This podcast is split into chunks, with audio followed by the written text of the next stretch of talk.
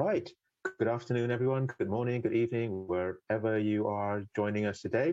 Uh, my name is Adrian Wong. I'm a consultant at King's College Hospital in London Critical Care, and it is my absolute pleasure and honor to spend the next 30 minutes talking to Professor Glenn Hernandez. Well, Professor Hernandez is a full professor in the University of Santiago in Chile.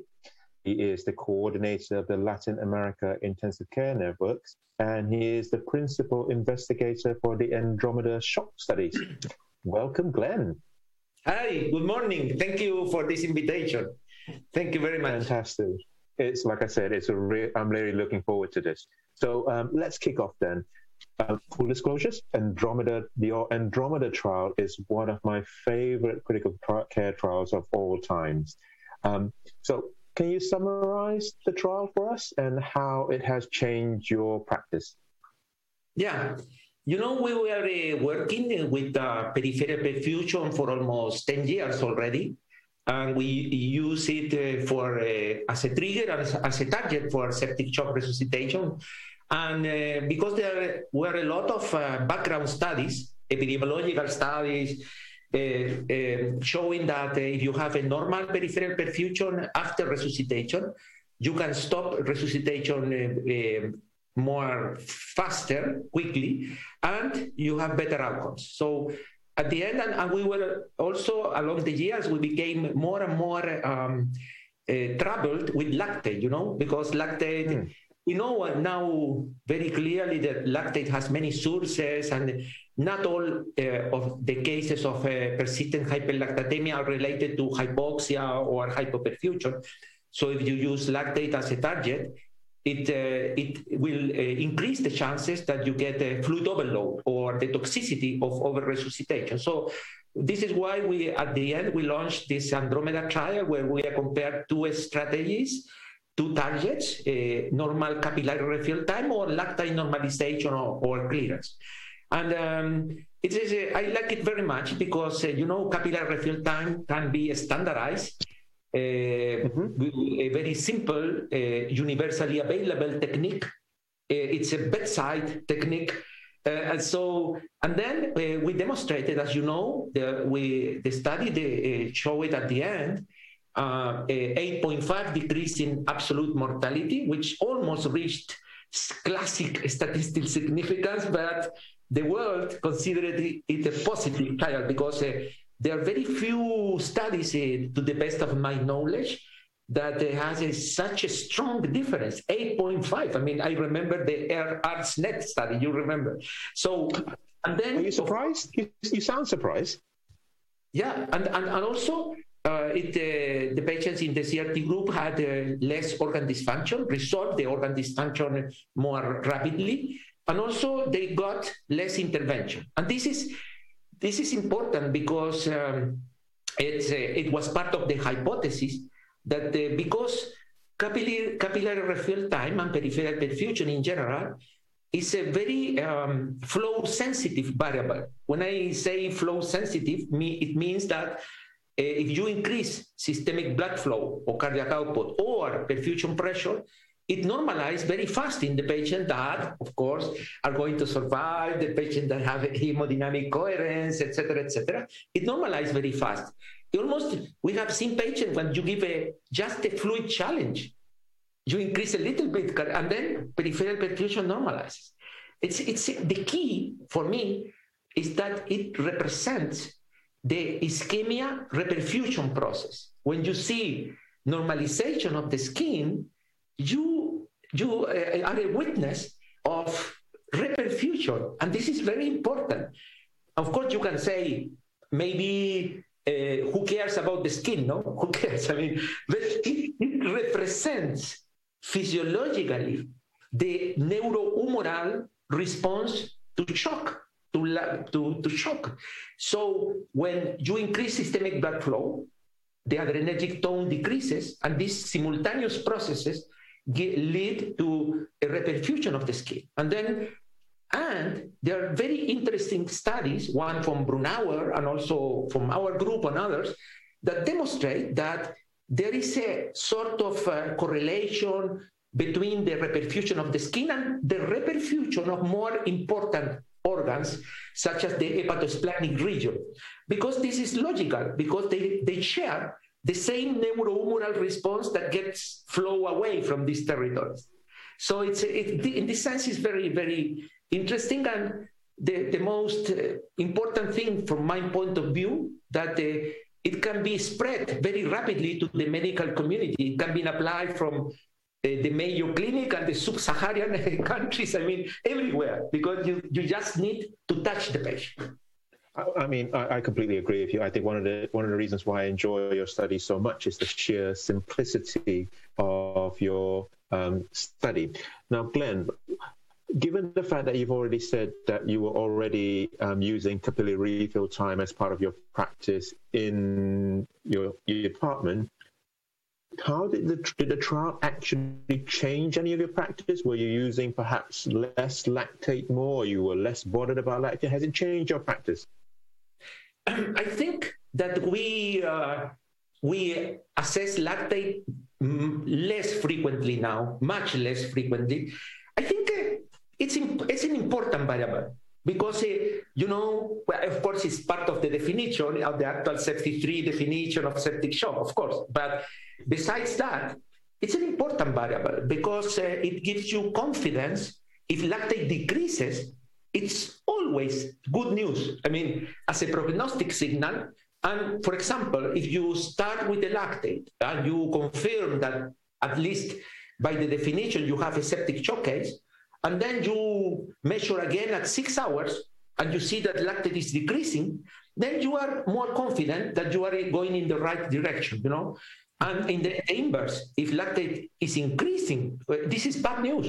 Maybe it's not only about the, the persistent or, or worsening shock, but it may represent other issues. For example, an uncontrolled source of infection, necrotic tissue, uh, extreme hyperadrenergia, always bad news. So for me, it, it gives you a general uh, signal on, on you are going in the right or in the bad direction and, and alert uh, a warning signal for complications maybe but I wouldn't die if I have no lactate. I mean, I mean so I, I, I, I, wouldn't give my life for having lactate. If I have it, I would measure it just, uh, let's say, every six hours, something like that, just to, to have this. Mm-hmm. Okay.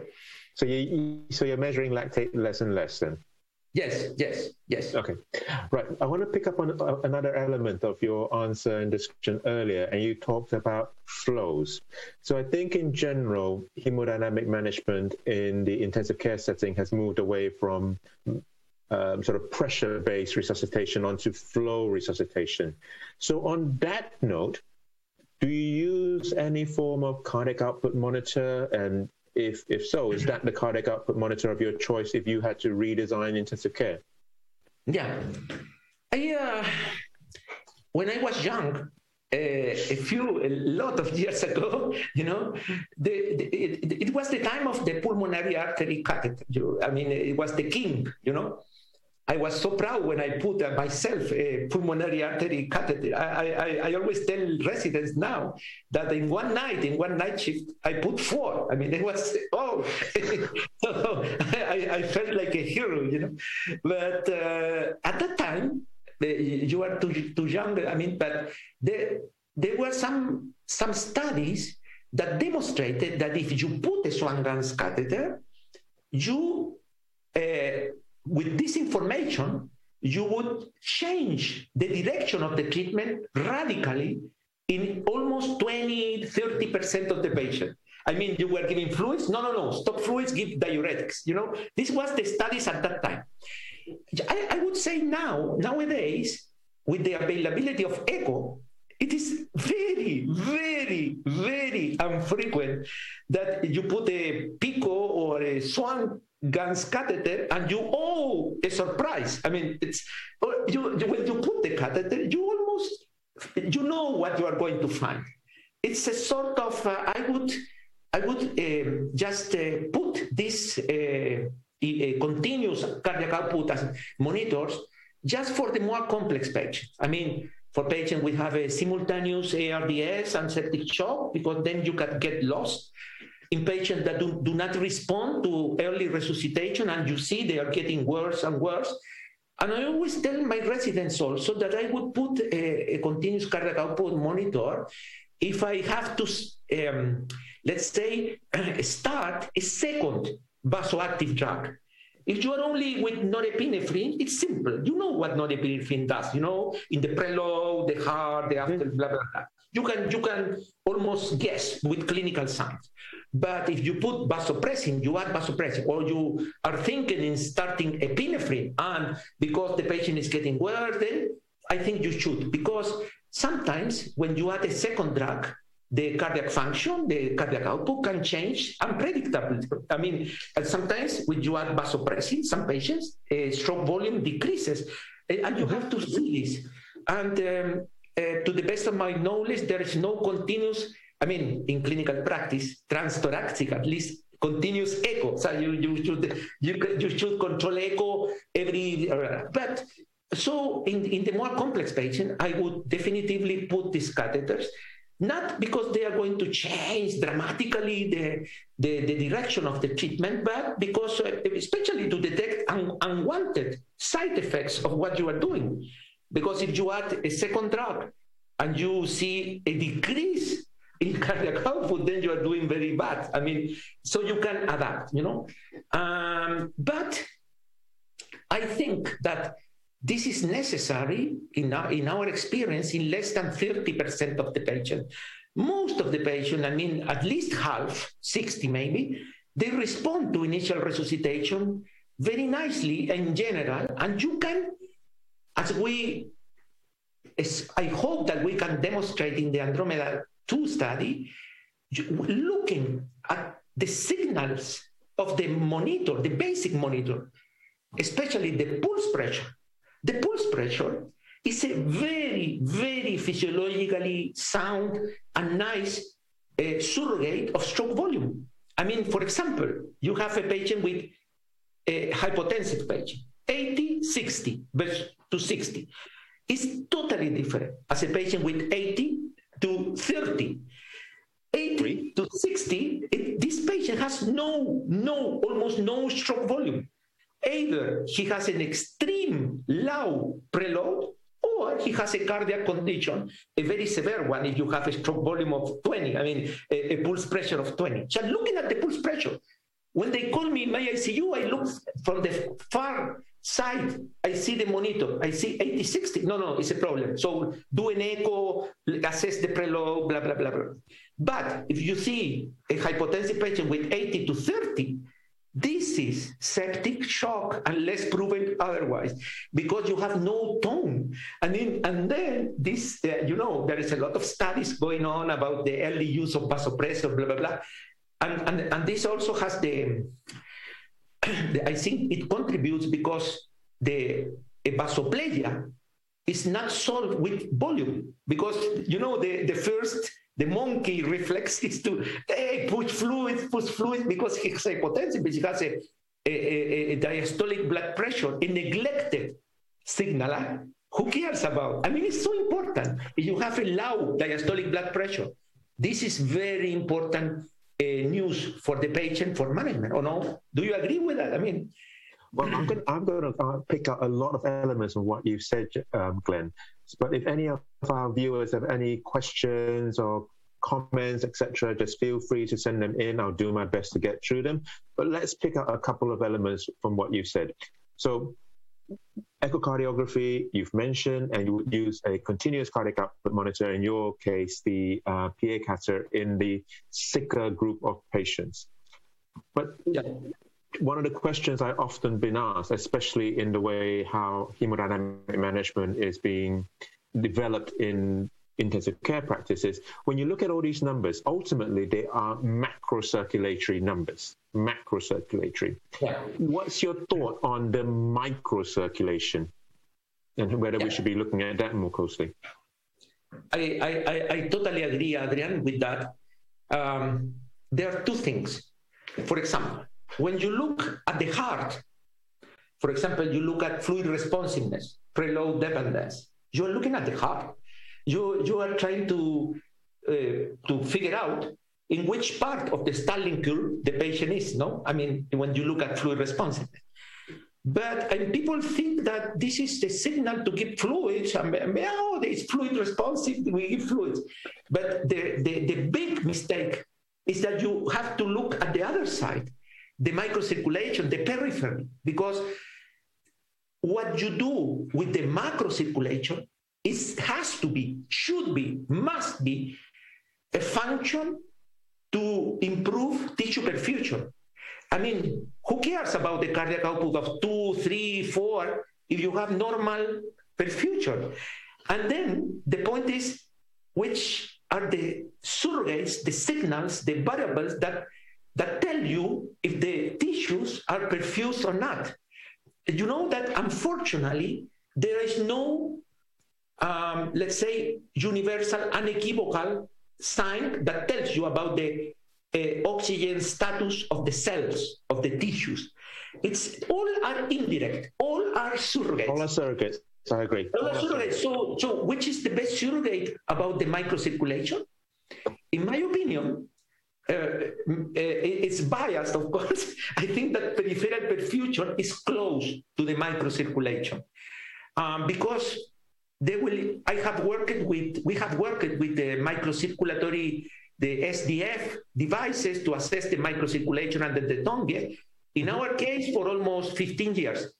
But uh, it will never, ever go to clinical practice. I, in my opinion, it will always be constrained in the in the research area. No, so you have I to agree. look for surrogates. Surrogates. I mean, this is, but you have to you have to make the mental link. Oh, I will act over the macro, but for the sake of the micro, you know, you have to do this link in your in your mind and then act accordingly, you know. This is if you know that, you will uh, treat your patients better and you will um, move them away from the risk of over resuscitation, fluid overload, you know. This is the point. Okay, so I'm going to pick up on that because I, I think it's an area that I think so over resuscitation um, and the issue around de-resuscitation, de decongestion. There's a lot of talk over about the whole concept, and then conceptually, again, it makes sense. But the evidence is really not there yet. Your thoughts on the whole concept on de-resuscitation, decongestion? Should we be doing more of it? Should we be looking out for it more in our patients? What should we be doing? I think if you provide uh, a more um, physiological resuscitation, if you select the right targets, if you identify the clinical phenotypes, at least you, you know which patient you have to treat with fluids, in which you should use early vasopressors, blah, blah, blah. This is the, the, the issue of Andromeda 2, you know, the, the, the next study. Um, if you provide a more rational resuscitation, you will not uh, move your patient to the to the status of uh, fluid overload in general. But sometimes you receive patients in your unit that are transferred from other places or that have been subjected to over resuscitation in the OR, in the emergency department occasionally. And then your decision is to de resuscitate. I mean, this is a it's a, I think uh, I agree with you, Adrian, that we need a lot of work on that, you know, because um, in general, you, when, you, when you have a big problem, a fluid overload really, and you have a pulmonary edema, and the patient is uh, approaching weaning, and then you should get rid of these fluids in the lung, and you can now assess this very easily with echo, with other devices, you know. Um, should you resuscitate before weaning? I mean, this is a we are doing we are working on this also in some physiological studies. Um, um, and then to take the decision to use diuretics or call the nephrologist and perform a ultrafiltration, this is a, a nice, a, a, complex decision sometimes. Uh, I can tell you that um, I am I am very critical of about also the overuse of diuretics, the overuse of furosemide, because it, it's people use it very liberally, you know. And he said, it's a toxic drug. If you don't use it with you can, of course, you can get move the patient to severe electrolyte disturbances, hypernatremia, hypokalemia, um, alkalosis, and it's a toxic drug. You have to use it very carefully, and of course, some aggressive resuscitation practices can induce hypoperfusion, paradoxically. Also. So this is a this is a matter of uh, discussion. Um, for example, we follow the, the work from Jean Teboul, and when we have some degree of fluid overload, we, we try to get rid very carefully of it. But when we approach the, the weaning process, when we approach the spontaneous breathing trial, we always look, you know what we look? We look at the fluid responsiveness because if the patient is in the flat part of the Starling tube and you take out the positive pressure ventilation, you can easily induce a weaning induced pulmonary edema. So right. we always try we, we feel more comfortable when the patient is in the in the in the step part of the Starling curve, you know. So this in, in, even we are doing a study where this is a, a, a, target. I mean, before weaning compared to a control group, a physiological study, we try to put the patients in the in the step part of the Starling curve as being fluid responsive. Mm-hmm. And this is better because even if you take out the positive pressure, then the uh, the venous return can increase, and even you can increase the stroke volume. So it's it's a, it's a matter of looking at the heart. Yeah? Physiology, physiology in action. Yeah. Now, I'm, i know you're dying to tell us. Tell us about the Andromeda 2 trial that you have planned. Yeah, well, it's a, it's a, it's a very amazing, uh, fascinating study for us. It's a worldwide study. It will be performing 90, 90 ICUs, one of the biggest trials in terms of centers in four continents from the US and North America, Western Europe, Latin America, and Asia. This is very nice, Adrian, because it will represent different cultures, different different uh, public university hospitals, di- di- different. Uh, uh, I mean, uh, even some uh, low-income countries included. So I think this is fantastic, and it will recruit 1,500 patients. And the idea is to compare a strategy targeting CRT, but, but based on hemodynamic phenotypes that you can read at the monitor, you know, to uh, uh, intervene, to uh, intervention strategy for six hours compared to usual care. And what is this? the hypothesis is based in four things that will be applied. First, selecting CRT as a target. This is very important because um, since CRT is not part of the septic shock definition, you know, in Andromeda 1, one in four patients, one in four, had normal CRT at baseline. They had lactate, but they had normal CRT. This means, in my opinion, that this lactate in the definition was not hypoxia related because they were septic shock, they required norepinephrine, they had lactate, but they had normal CRT. And this patient received no further resuscitation for the eight hours of intervention. The same we will do in Andromeda 2. Second, we will uh, uh, apply a personalized algorithm starting with things that you can look at the monitor, as I said before, the pulse pressure. If the pulse pressure is low, you go to the fluid uh, uh, section, I mean, for the algorithm. If the pulse pressure, pulse pressure is normal, you look at the diastolic blood pressure. If it is below 50, you go to adjust the norepinephrine and try to raise vascular tone. This initial individualization is new. No, no study in, in septic shock at least has applied this so easily, uh, I mean, uh, uh, uh, uh achieved or, or, or, or, signs that you can read in the monitor. First, we will assess fluid responsiveness before and after every fluid challenge this is uh, it's it's uh, i mean you have to work to do this. I mean you have to be at the bedside to do blah blah blah. But it's important because in andromeda 1 when we uh, did the same we uh, assessed fluid responsiveness at baseline and after the fluid challenges one in four patients again that just were admitted to the protocol they came from the emergency department, most of them. They have received the 30 ml per kilo fluid. And one in four were already fluid unresponsive. fluid unresponsive after receiving this initial fluid loading.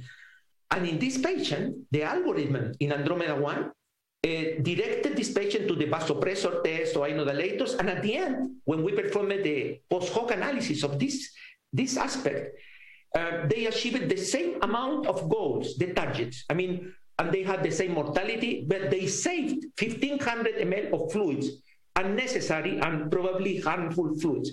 And the fourth aspect is to apply echo uh, if this first tier intervention do not uh, resolve the problem, they will we will perform an echo there to start the tier two intervention, which are a little bit more complex, but especially to rule out severe left ventricular dysfunction and right ventricular failure. So this is the algorithm. I think it is not um, to save fluids. We think that as a consequence of these physiological strategies, at the end, you will give fluids more rational, with more uh, rationally, and you will, uh, because of this, avoid fluid overload and probably get less organ dysfunction, etc. This is the hypothesis, and we will compare with usual care. So this is this is the basis of Andromeda. I mean, I, I'm, I'm, full disclosures. I'm very, very excited about Andromeda 2, and I, I look forward to seeing the results of Andromeda 2 a couple of minutes left, but I want to ask you when it comes to sort of hemodynamic fluid trials, there's often this conflict between protocolized care, following a protocol, you see this number, you will do this, you see that number, you will do that, or consider this, etc., etc., versus personalizing it to the patient. This whole protocolized versus personalized treatment plans. Your thoughts, Glenn? Yeah, I mean, uh, uh, for me, it's a it's a mixture of the two. I mean, it's a, I, I strongly believe, and we, and we will try to demonstrate this the, the usefulness of uh, personalizing care based on, on on signals that you can easily read at the bedside. But you have you have to have a, a background protocol that orders the intervention according to these signals. A mixture of trying to look at signals that in which you can recognize hypoperfusion or hemodynamic phenotypes, but ordering the interventions according to this. It's a mixture, uh, I think, of, the two. Uh, protocols with, that are not uh, physiologically sound. Uh, I remember, you know, the, uh, the, Rivers protocol, for example, rising the CVP to 8 to 12 I mean, you can do harm if you have a wrong protocol. It has no no rationality, no. But if you have a protocol that it, I think it's it, it's useful uh, at the bedside. Okay, so my last question to to you, Glenn. You've done all this work now on resuscitation, shock, all sorts. What is the biggest fallacy in shock resuscitation that you want, or the biggest unanswered questions in shock resuscitation that you would like to tackle, challenge, and perhaps even provide an answer?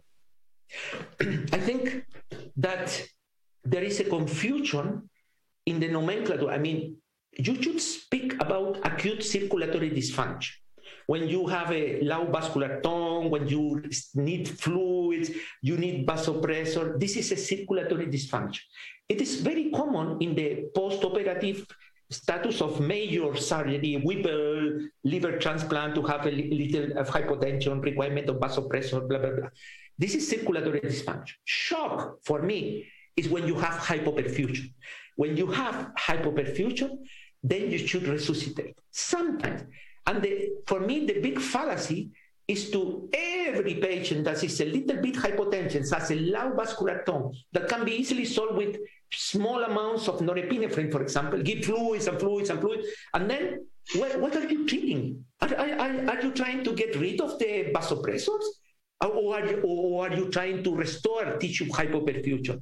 So for me, you have to this distinction between acute circulatory dysfunction vascular tone, hypovolemia, blah, blah, blah, versus real shock. Real shock is hypoperfusion. And this you should focus. I mean, this is the biggest mistake in my opinion.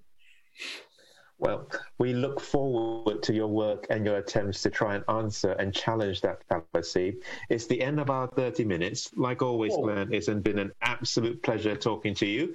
I look forward to seeing you in Paris at the end of our at the end of the year at yeah, our ESICM so. conference. Thank pleasure, you. Glenn. Take care now and have a good day. Thank Thanks everyone Thank for listening in. Thank you very much.